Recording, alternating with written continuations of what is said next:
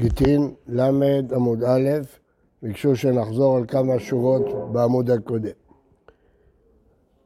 אמר רבה, קפחינו, אמר רבה שם ההתערות, כן, ההוא גברה, ושדר לגיטה לדביתו. אמר לה לשליח, לא תתבני עלה, את לתין יום, אל תיתן לה לפני שעברו שלושים יום. איתנס בגו שלושים יום, הוא לא יכול להגיע יותר. עתא קמא דרבה, אמר רבה, חלה, למדנו במשנה, שיכול לעשות שליח. טעם מה יש דאנוס? אינה מאנוס, שיעשה שליח. אמר להם, מסור מילך קמא דדן, תגיד, בפניי נכתב, בפניי נכתב, לפניי, בתת לתים יומים, משאיר השליח, הבן דין שרבה יעשה, אותו, יעשה שליח, והעיב לה נעלה. אמר לרבה, לרבה, והשליח שלא ניתן לגירושינו. כיוון שהשליח הראשון, הוא אמר לו שעד 30 יום הוא לא יכול לגרש, אז אין לו מעמד של שליח גירושין. אז איך הוא יכול למנות שליח אחר? אמר לו, כיוון דלבתת לא תניא ובעצם מגרש כאן שליח שליח גירושין. לא נכון. עכשיו הוא כבר שליח של גירושין. רק זה דחוי 30 יום, אבל הוא כבר שליח של גירושין. שואלת הגמרא, וליכו שמא פייס. אולי בתוך ה-30 יום האלה הבעל ביטל את הגט. מי לא תנן מעכשיו אם לא באתי מכאן ועד י"ב חודש, ומת בתוך י"ב חודש, הרי זה גט, כי ברור שהוא לא יבוא. והוינן בה וניחוש שמא פייס, ואמר רבה בר רב הונא הכי אמר אבא מרי משמיה דרב באומר נאמנת עליי לומר שלא באתי. אז רק במקרה כזה אנחנו נותנים את הגט. אבל במקרה שהוא לא אמר נאמנת עליי, חושבים שמא הוא פייס. אז גם כאן במקרה של רבא, למה הוא לא חושב שמא פייס? בתוך שלושים יום, איכסיף, אז רבא התבייש. לסוף, בגלל מיתא דאוסאיה, זה היה גט אחרי הקידושין, בלי חופה. אמר רבא, אם אמרו בנשואה שמא פייס, יאמרו בארוסה, בנשואה יש לו קשר חם איתה, לכן אולי פייס, אבל בארוסה לא. זהו. אמר רבא, הא ודאי קא מיבעיא לי, כי משוי בית דין שליח בפניו, או שלא בפניו. האם בית דין יכולים למנות שליח רק כשהשליח ראשון נמצא, או לא? אחרי שהוא מסר לבית דין, יכול ללכת. מתי שבית דין רוצה, ימנה שליח. הדר פשטה, בין בפניו, בין שלא בפניו. שלחו מטעם בין בפניו, שלא בפניו. הוא יכול ללכת הביתה, הוא מסר לנו את השליחות שלו, מתי שנרצה, אנחנו נמנה שליח. ההוא די אמר, היא לא עתין העט לטין יומי, הוא יצא לחוץ לארץ, אשתו לא הסכימה, אז הוא אומר, אני מבטיח לך שתוך 30 יום אני אחזור. ואם אני לא אחזור, שזה יהיה גט.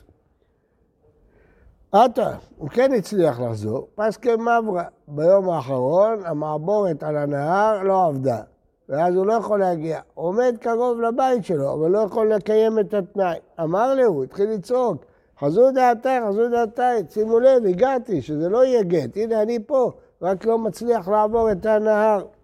אמר שמואל, לא שמיה מתיא. אמנם אתה אנוס, אבל אונס לאו כמאן דעביד. זה לא נקרא שבאת. אתה אמרת אם תבוא, לא באת. אתה לא אשם, אבל לא באת. כיוון שלא באת, התנאי התקיים, והגט חל. והיא תרוץ להתחתן עם מישהו אחר, לא רוצה לחכות לו. ההוא דאמר להו, אי לא פייסנא לה עד תלתין יומין, אי לא פייס לה יומי ליהוי גיטא. אם אני לא... הוא לא יכול להגיד, אני מבטל את הגט. מה? לא, הוא נתן אותו. איך... עכשיו הוא נמצא עשר דקות לפני שנגמר הזמן. זה לא, מש- לא משנה, זה חל אוטומטית. לא יכול להיות. כן? הוא עדיין לא יכול להגיד, הגט שלי מבוטל. לא יכול. לא יכול להגיד. לא. למה לא שהוא מה המשנה?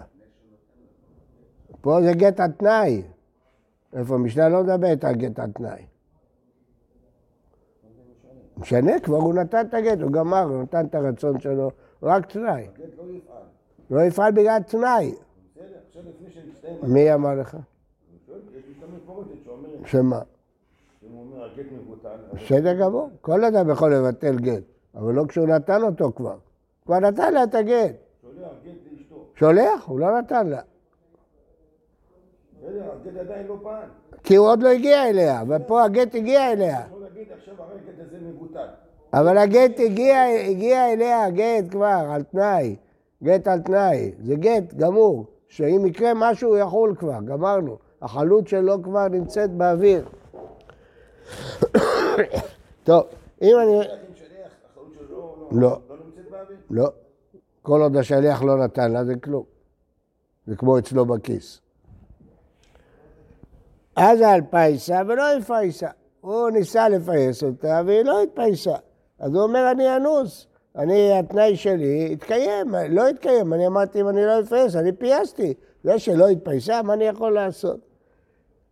אמר רבי יוסף מיעיב לה תקי והדדיניה ולא הפייסה, זה בעיה שלך, תיתן לה מיליון שקל, אז אולי תסכים.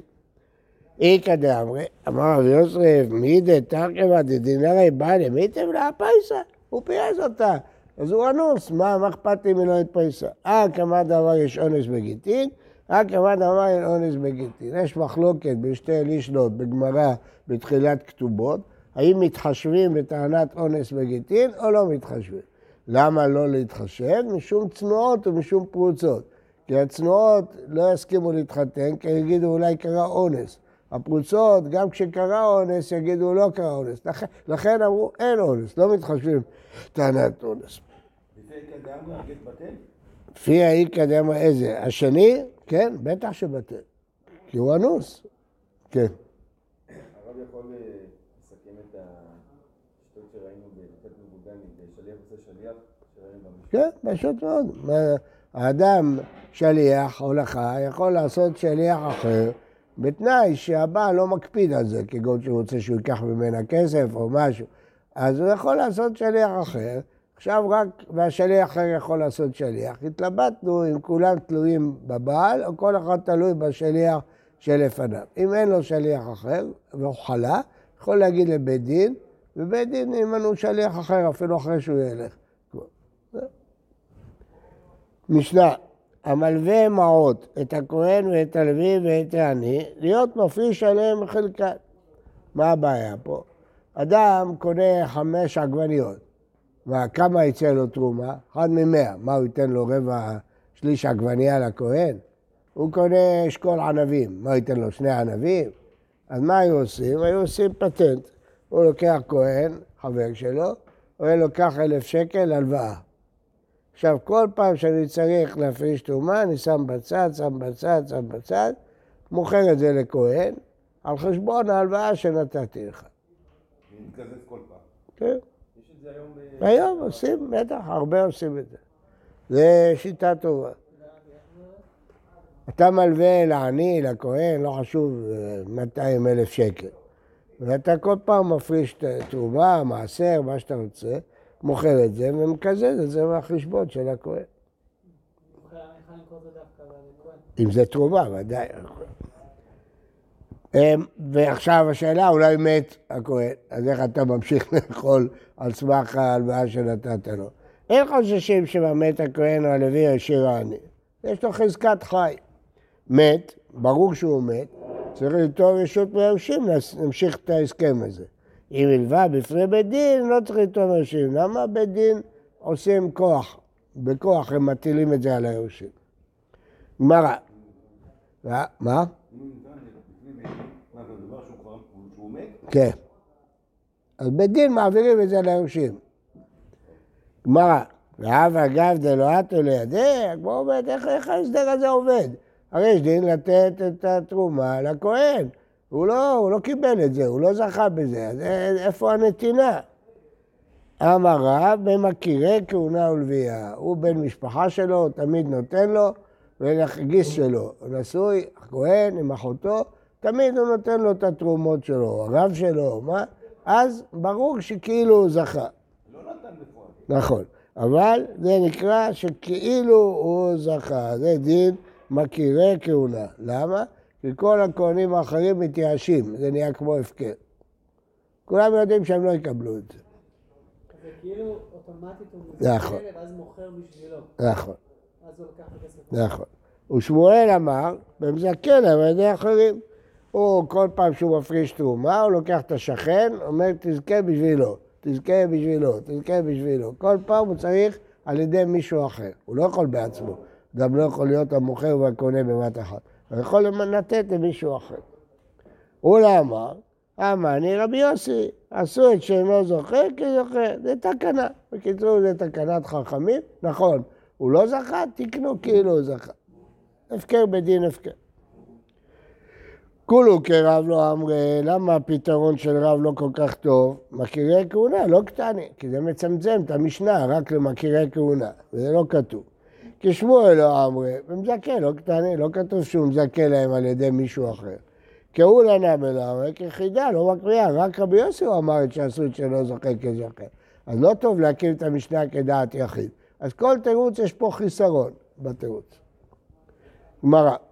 תנו רבנן, המלווה מעות הכהן תלוי את העני להיות מפריש עליהם מחלקם, מפריש עליהם חזקת שהם קיימים, ופוסק עמהם כשער הזול, ואין בו משום ריבית. מה הפירוש? הוא, הרי המחירים משתנים, אז הוא קובע איתו עכשיו לפי המחיר של עכשיו, או לפי המחיר של אז. אז הוא אומר, אם יוזלו החיטים, אני אקבל לפי השער של שעת הפרשה. כן? זאת אומרת שבעצם הוא יקבל יותר מהכסף שהוא נתן. הוא הלווה לכהן אה, אלף שקל, אבל בשעה ההיא היה אפשר באלף שקל לקנות עשרה קילו חיטים. אבל בשעה שהוא יפריש, זה כבר השוק מלא חיטים. אז הוא יכול להשיג באותו כסף כמות חיטים הרבה יותר גדולה. אז הוא מרוויח, אז הוא כאילו ריבית. לא בשעה לא, לא יכול לקבוע מראש. לא. כל השנה מה יהיה. לא, בהלוואה זה ריבית. הלוואה רגילה אתה לא יכול. אתה לא יכול להלוות לחקלאי עכשיו ולקבל לפי הערך שיהיה בשעת. ה- רק אם יצא השער. כל עוד לא יצא השער, אתה לא יכול. למה המשנה אומר, ואין בו משום ריבית? פה, במיוחד, זה דין מיוחד שאין בו משום ריבית. הוא מרוויח. נכון. אז פה זה היתר מיוחד. למה? נראה בהמשך. אין בו משום ריבית. למרות שהיה צריך להיות ריבית.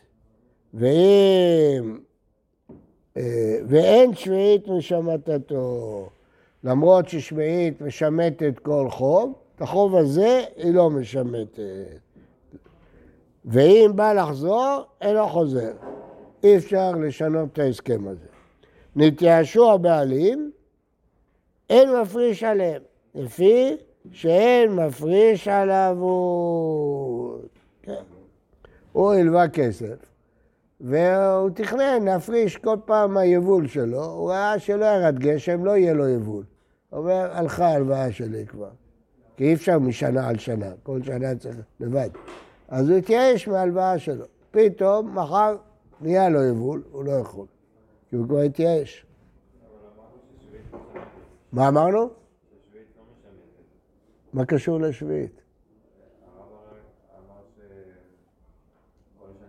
בגלל הלכות תרומה. שביעית שבאה בשנת השמיטה עצמה. באמצע השנה החקלאית נכנסה שביעית. בתוך השנה נכנסה שביעית. יהושע הבעלים הכוונה שהוא ויתר על ההלוואה שלו, הוא לא. הוא ידע שאין, גמרנו, לא צמח יבול, התייאש. כן, כתוב שלא צמח ניוול, כן, אחרי שלושה חודשים כן צמח. נכון. הוא חשב שלא יהיה, פתאום נהיה נס ויש לו תבואה. עכשיו מה, כל העסק יתבטל? נכון. למה? כי הוא התייאש. כשהוא ראה שלא צמח יבול, הוא ויתר על ההלוואה שלו. כל הסיפור הזה שזה רק בתוך שנה אחת וזהו? הכל שנה. יכול להמשיך עוד שנה? מה פתאום? שנה בשנה. אסור להפריש משנה זו על שנה אחרת. לא, הוא מפריש כל אחד בזמן שלו. רק ההלוואה לא קשורה לזה. למה שיפסיד? לא, הוא לא יכול. למה? לא סגר אותו עסקה לשנה. כל פעם הוא מקזז מההלוואה. לא, אתה צודק, נכון, נכון. הוא יכול להפריש שנה. נכון, אבל הוא התנה שלשנה, הוא עושה את ההסכם לשנה. אתה צודק, הוא היה עושה את ההסכם לכמה שנים, יכול, צודק. הוא יפריש כל שנה על השנה הזאת, נכון. צריך שנה בשנה, אבל יכול לעשות את ההסכם לכמה שנים, והוא לא עשה, עשה הסכם לשנה. אה, אין מפריש, לפי שאין מפרישים על האבוד. זהו. עכשיו הגמרא תטפל בכל משפט. אמר מור, פוסק עמהם כשער הזול, פשיטא. בוודאי שער הזול. הרי אה, הוא יכול לפסוק מה שהוא רוצה, מה הבעיה? רק המשמע. אף על פי שלא פסק, כמי שפסק דמי. כלומר, למרות שהוא לא קבע את זה, זה שער הזול. ואין בו אישור ריבית מה איתם? למה זה לא ריבית? משום דכיוון דחילת ללא יעיב ל... כי התלנה ואין בו משום ריבית. כל היסוד של ריבית זה כשהקרן שלך מובטחת. פה הקרן שלך לא מובטחת, אז זה לא ריבית. מה הבעיה? תן להם ללמוד, מה אתה רוצה? אבל הם רוצים ללמוד, מה אתה רוצה? תשב, תתקרב יותר. אז ה- ה- אז זה לא הלוואה, למה הקרן שלו לא מובטחת? אם הוא לא יהיה תבואה, אז זה יהיה מתנה, אז זה לא ממש הלוואה, לכן זה לא ריבית. ואין שאית מתתו, זה לא קרינן בלא יגוס, הוא לא יכול לתבוע אותו להחזיר את הכסף. כל פעם שאי אפשר לתבוע, אין, אין שביעית. שביעית, היסוד שלה לא לנגוס. פה הוא בעיקר לא יכול לנגוס. אז לכן זה, זה לא, לא משנה טוב. הרב, כי זה לא באמת הלוואה. כן. הרב, העניין הזה של. שהקרן לא ידועה, לא, לא בטוחה. לא, כן, כשהקרן לא בטוחה זה לא נחשב ריבית, אז זה לא, לאו דווקא בכהן, זה בכל דבר. כל דבר. כל דבר. כל, דבר. למישהו דולרים והשער של הדולר השתנה בעצם, והוא התחייב להחזיר לך שקלים כנגד הדולר. זה. ריבית, ודאי שזה ריבית. שם הקרן בטוחה, מה זה לא בטוחה? למה הקרן בטוחה? אתה לא יודע אם השער הדולר ירד. אבל הקרן, הקרן, את הקרן שלך אתה מקבל בכל מקרה. פה, אם לא יהיה יבול, אני מחזיר לך משהו אחר. בסדר, אבל הוא, מחזיר, אבל הוא מחזיר לך. אבל פה הקרן לא בטוחה, כיוון שיכול להיות שהיבול ישתדף, ואז אין לו כלום, הלך עליו כל ההלוואה. שם הוא יקבל את ההלוואה, השאלה באיזה שעה, פה הוא לא יקבל את ההלוואה שלו. גמרנו. אין יבול, אין יבול. בקיצור, זה לא בדיוק הלוואה. זה מין טריק כזה, זה לא הלוואה.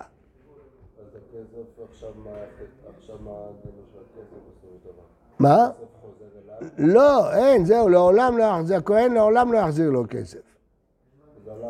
כן. אה, אמר פאפא, לא שנו, אלא בעל הבית בכהן. אבל כהן ובעל הבית היא באה לחזור חוזר. בעל הבית לא יכול להתחרט בהסכם, אבל הכהן יכול להתחרט בהסכם. דתנן, נתן לו מעות ולא משך ממנו פירות, יכול לחזור בו. מה הפירוש? זה הכהן יכול לחזור בו, כיוון שההסכם הוא לא הסכם, כיוון שהוא לא, לא, לא, לא לקח את ה... לא משך את הפירות. אבל אה, הבעל הבית לא יכול לחזור בו, כי חכמים עשו אותו כזוכה, אבל הוא יכול לחזור בו. הרב, איזה סיבה יהיה לכהן לחזור? איזה סיבה? הוא מצא מישהו שיציע לו תנאים יותר טובים. לא, לא, לא את האלף שקל שלו הוא מקבל. בא מישהו. בא מישהו הציע לו אלפיים שקל תמורת עוד טוב. הוא יכול לקחת גם מזה וגם ממישהו אחר, זה לא מפתיע. לא, אולי מישהו אומר לו, אם אתה לוקח ממנו, אני לא נותן לך. נתייאשו הבעלים, אין מפרישים עליהם, כפי שאין מפרישים על האבוד. פשיטא, אין אבוד, אבוד, איך הוא יפריש? לא צריכה דאקון. בשעה שהוא התייאש, כבר השיבולים הצליחו מחדש.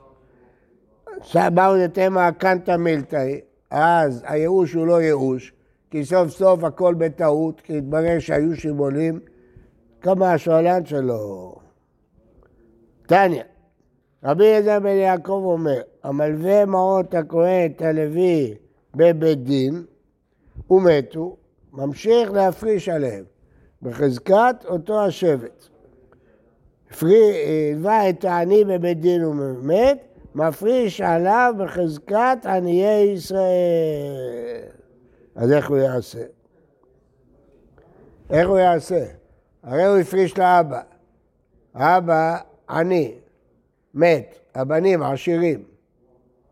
אז איך הוא יכול להמשיך לאכול מעשר עני על סמך מה שהוא נתן? מה, מה פירוש עני ישראל? הרי הוא נתן את זה לעני הזה, והיורשים לקחו את הכסף. אז על סמך מה הוא אוכל? לא, כהן, הבן שלו כהן. אז הוא ממשיך. אבל פה הבן שלו עשיר, איך הוא יכול להמשיך? נכון. אז איך, למה אם הוא מת הוא יכול להמשיך עם היורשים? אולי היורשים עשירים? מה? כן, אז התשובה היא שתקנה לטובת העניים. כל העניים שמחים בדבר הזה. כי אפילו טוב להם. למה? כי זה במקום לקבל כל פעם מלפפון אחד, הם מקבלים כסף. אז לכן הם מסכימים. רב אחי אמר חזקת עניי עולם. מהי בניו? איכא בניו, עניי גוי כותים. רש"י, אם אין עניי ישראל בעיר, ויש עניי כותים, מפריש לצורכיו, ויעכבם לעצמו, שאף הם זוכים בהם. בסדר, אז זו השאלה, האם כותים כן או כותים לא. טוב, אז בקיצור, זו תקנה מיוחדת. שאם העני מת, הוא יכול להמשיך להפריש, כי כל העניים שבעולם מסכימים לזה. למה מסכימים? כי כדאי להם, ההסדר הזה כדאי להם. העשיר העני, אין מפריש עליו, הוא לא יכול להפריש. וזכה הזה עלה במה שידו. אז הוא אומר לו, תחזיר לי את הכסף. לא. הוא גם לא יחזיר לו, וגם הוא לא יכול על סמך זה לאכול מעשר עני. הבנת? גם לא יחזיר לו, וגם ההוא לא יכול להמשיך לאכול. הוא כבר ישיר. כן? אז הוא נותן פעמיים, בקיצור. מתי הוא מעשיר? אחרי חודש הוא השאיר, ההסכם היה לשנה. אחרי חודש הוא השאיר, בינתיים הוא רק אכל 100 שקל, הוא הלווה לו 1,000 שקל. אז יכול, יכול, לא חייב להחזיר לו, כלום. אבל האיש הזה לא יכול עכשיו בלי להפריש עוד פעם מעשר עני. פעמיים, ייקח עוד עני. אז הפסיד. מה אתה שואל? לא שואל? עוול פה. האיש הזה נתן אלף שקל, אכל מאה שקל. כי זה לא הלוואה, זה בדיוק. לא, לא עשו את זה הלוואה, זה מתנה כזאת. מתנה לחשבון. כתוב, אבל נתנו לזה דין של זכייה. למה עוול? כי האיש הזה הלווה אלף שקל ולא אכל רק מאה שקל. עשו את זה בשביל שאני יהיה לו מוטיבציה לצאת מהעניין שלו. נכון. אם לא- היה צריך להחזיק. נכון. אנחנו רוצים לעודד את התקנה הזאת. אם אני, אם הוא עושה את זה עם עני או ילדים, הוא יכול פשוט לאכול את זה, נכון? מה? כן, זה מה שאנחנו עושים היום. רבנן, מה ישנה למיתה דאבותא קנתא? אמרנו שאם הוא מת והיורשים עשירים, הוא יכול להמשיך לאכול. למה? תקנה. כי לטובת העניים. מיתה, אז גם בעשירות, שיגידו, לא אכפת לי שהוא עשיר, נעשה תקנה שהוא יכול להמשיך לאכול. לא, זה הבנים. מה? שם זה הבנים שלו, פה זה הוא... מה זה משנה? זה תקנת. מיתה שכיחה, עשירות לא שכיחה. יותר מצוי שאנשים מתים מאשר שאנשים מתעשרים. אז לא עשו תקנה לדבר לא שכיח. אמר פאפא היינו דאמרי ינשה, חברך מת אשר, התעשר לא תאשר. אם אומרים לך חבר שלך מת, תאמין. אומרים לך חבר שלך התעשר, אל תאמין. מת, צריך ליטול רשות מן היורשים. תניא, זה היה הדעה הראשונה. הדעה הראשונה שצריך ליטול יורשים. אבל אם הלווה בבית דין, אז זה תקנה, לא צריך ליטול רשות ליורשים. תניא, רבי אמר, יורשים שירשו. ומעיקר יורשים דלא ירתה, כל יורשים יורשים. אלא אמר ביואן שירשו קרקע, ולא שירשו כספים. מה הפירוש? היורשים האלה צריכים להמשיך את ההסכם. למה צריכים להמשיך את ההסכם? מכיוון שאם אבא חייב כסף, היתומים צריכים לשלם חוב של אביהם. האבא לווה מיליארדר, מיליארדים, ומת. מה, היתומים צריכים לשלם את החובות שלו? מה? מה גדולים? אבא שלהם מהמר, לווה מיליארד שקל, אז הבן הזה עכשיו צריך לשלם את החובות? אם הוא ירש מאביו, אז הוא צריך לשלם את החובות. אם הוא לא ירש מאביו, הוא לא אחראי לחובות של אביו. אבל אם הוא ירש מאביו, קרקע, לא מטלטלים. אם הוא ירש מאביו מיליון דולר, הוא לא חייב לשלם את החובות של אבא שלו. אבל אם הוא ירש את הבית, חייב לשלם את החובות של אבא שלו. בסדר? עכשיו פה זה הלוואה של האבא. מה פתאום היורשים צריכים להמשיך את ההסכם? רק אם הם ירשו קרקע. אז הם חייבים את החוב של אביהם, לכן הם צריכים להמשיך את ההסכם. הבנתם? עוד פעם, אבא לבן כסף, היתומים לא חייבים לשלם. אם הוא הוריש להם קרקע, אז הם חייבים לשלם. גם את החובות, של האבא. אם לא שוקעת, אנחנו יודעים שהם גם את החובות של המטלטלים שלנו? לא משנה, עד סכום הקרקע. לא יותר. בסדר? אדם מוריש לבן שלו דירה, והוא חייב משכנתה, הבן חייב לשלם את המשכנתה, ממשיך. לא? לא, כי אפשר להבריח. כסף, אי אפשר לשלוט בזה. כסף אפשר להבריח. הוא יכול תמיד להגיד נתתי, לא נתתי, תן לשכנים. כסף זה אין, אין, אפשר להבריח אותו. אה, רבי יוחנן אמר ביונתן, הניח מלוא מחט, גובה מלוא מחט. מלוא קרדום, גובה מלוא קרדום. כלומר, הוא יכול לגבות לפי הערך של הקרקע שהוא ירש, לא יותר. אם הבית שווה מיליון, הוא צריך לשלם חובות עד מיליון. רבי יוחנן אמר, אפילו הניע מלוא מחט גובה מלוא יביא? אפילו מהכסף שלו הפרטי.